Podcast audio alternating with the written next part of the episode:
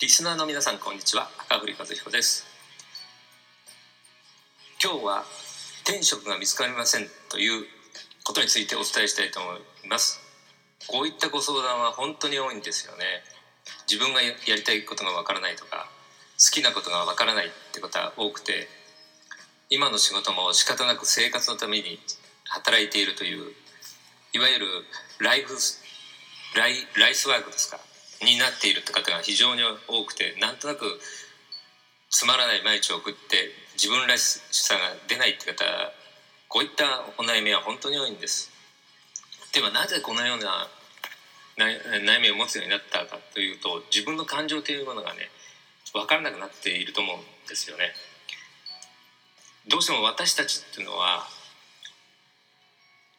小さい頃の影響を受けたり親との関係とか学校とか周りの育った環境ですね。そういった影響を受けやすくどうしても自分が他人に合わせて生きて人がいいよと言ったり人がやりたいことを自分の夢だと思って生きてしまっている方が非常に多いんですね。そうした生き方をしていると自分の本当の感情というものが見えなくなってしまいます。ですのでこうい自分の感情を取り戻すにはとにかく自分が興味が持ったものですね例えば好きな音楽を聴いてみるとかそしてその時の感情を味わってみるとかあるいはですね好きな映画を一日中見てですねそしてその時の感情をどう思ったのか自分はどう思ったのかなどう感じたのかこういう場面が好きだったとかそういった感情をね味わってもらいたいんですよね。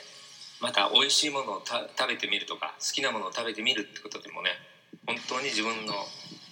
やりたいことをやって自分の感情を取り戻してもらいたいですね。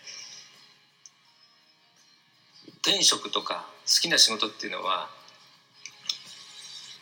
まあ得意な仕事ですかね。仕事を見つけるポイントっていうのは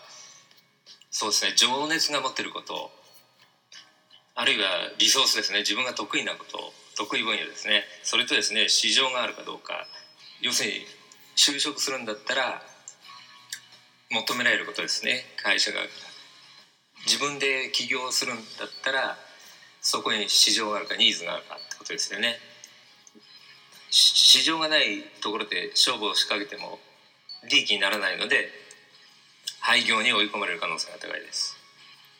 ですねそこのこの今言った情熱が持っていること得意なことそして市場があるかどうかまた求められて求められることですね。その交差点を見つけるってことですね。あとはですね今までの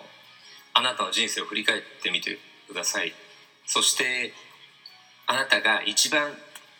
時間を多くかけたことそれと一番お金をかけたものは何かというのをね一度振り返ってみてノートに書き出してみてほしいんですね。そうするとそれがあなたのリソースにつながっているということが考えられますのでそう転職を見つける上での大きなヒントになると思います。以上今日は転職を見つけるのはどうしたらいいのかということについてお伝えしました。それでは次回もまたお楽しみに。ありがとうございました。